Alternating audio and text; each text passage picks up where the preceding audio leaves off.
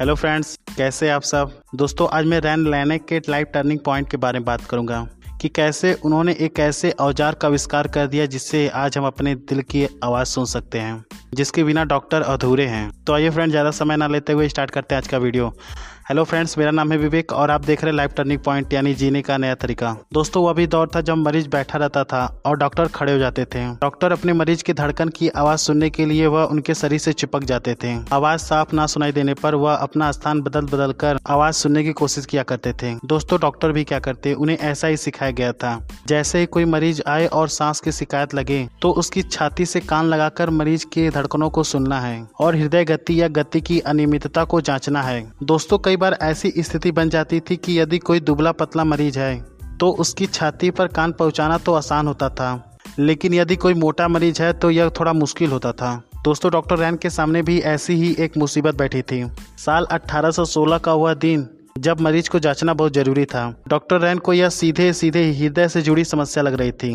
दोस्तों, डॉक्टर रैन सोच रहे थे कि इस मरीज़ के धड़कन तक कैसे पहुँचा जाए। क्या बिना जाँच के ही दवा दे दूँ? लेकिन यदि बिना जाँच के दवा दे दिया और मरीज़ को कुछ हो गया तो क्या होगा?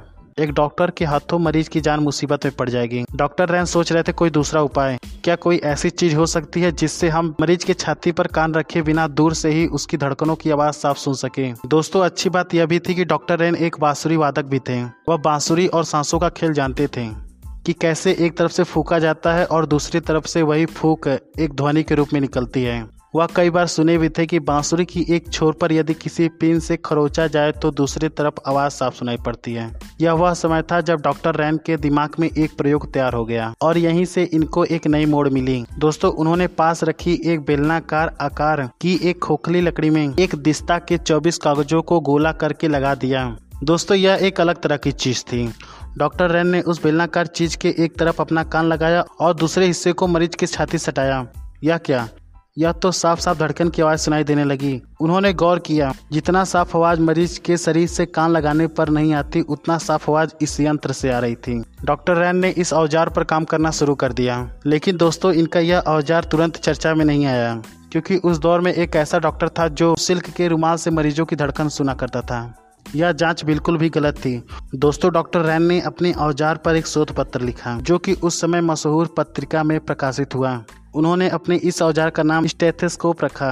तो कुछ ही समय में इस औज़ार से डॉक्टरों के जीवन में क्रांति आई। यह बड़े उपयोग और सम्मान की वस्तु भी बन गई। सांस व हृदय के रोगियों के लिए यह बहुत अच्छा उपकरण था। दोस्तों, सबसे ज़्यादा खुशी तो डॉक्टरों को हुई क्योंकि वह अब मरीज़ के शरीर पर कान लगाकर नहीं सुना करते थे। अब वह इस औज़ार की सहायता से ही मरीज़ की धड़कनों को आराम से सुन लिया करते थे। इसकी सबसे ज़्यादा खुशी महिलाओं को भी थी, क्योंकि उस दौर में कोई भी महिला डॉक्टर नहीं हुआ करती थी।